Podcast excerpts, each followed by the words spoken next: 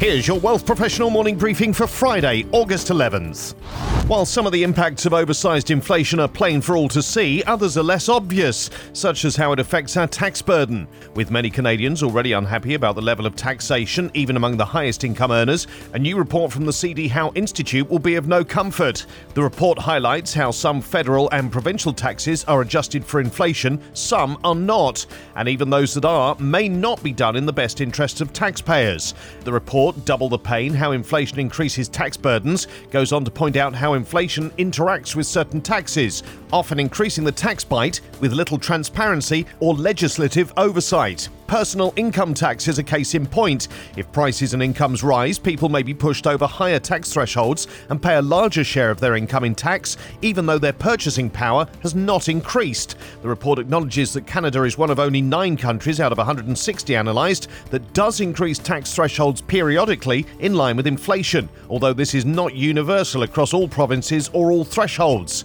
It gives the example of Ontario, where the two thresholds for those earning more than $150,000 are not indexed to the Consumer Price Index. The $150,000 and $220,000 thresholds were set in 2014, so, given inflation, those thresholds dropped to 120k and 176k in 2014 dollars. The report notes that childcare expense deduction, northern residence deduction, and the $10,000 foreign employee exemption in the Canada US tax treaty are among other parts of income tax that are not indexed to inflation. But personal income tax is not the only area eroded by inflation. Tax credits and transfers, business income taxes, and consumption taxes are also negatively affected.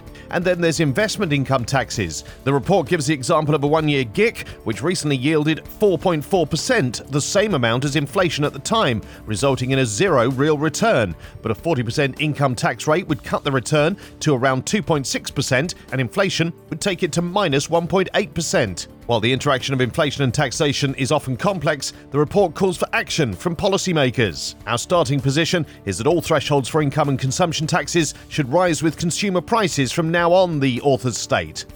Candidates writing the Certified Financial Planner exam continue to display strong understanding of the standards required. FP Canada reported a pass rate of 80% among the 406 people who wrote the exam for the first time in May. For 81% of the candidates, the driving motivation for writing the test was to enhance their skills and better serve their clients. 36% needed to in order to use the title Financial Planner under protected title legislation, and 33% did so due to employer requirements. CI Financial is continuing its Canadian growth with a planned acquisition of Montreal based wealth management firm Coriel. Coriel manages approximately $1.3 billion in assets for its clients, who are typically ultra high net worth families, acting as their chief investment officer and providing an institutional approach to their investing requirements. The firm was founded by investment industry veterans Giselle Wilson and Alexandra Ryan in 2006, and they, together with partner Marjorie Skolnick, lead the firm, having previously held senior roles at leading institutional investment management firms, investment consultants, and other financial institutions. Their success in the wealth management industry is notable given the continued challenges that women have in the industry, as highlighted by a recent ISS market intelligence report revealing that women make up just 18% of the full service brokerage channel, with this only rising 3 percentage points in the last eight years. The acquisition boosts CI's Canadian wealth management assets to almost $84 billion.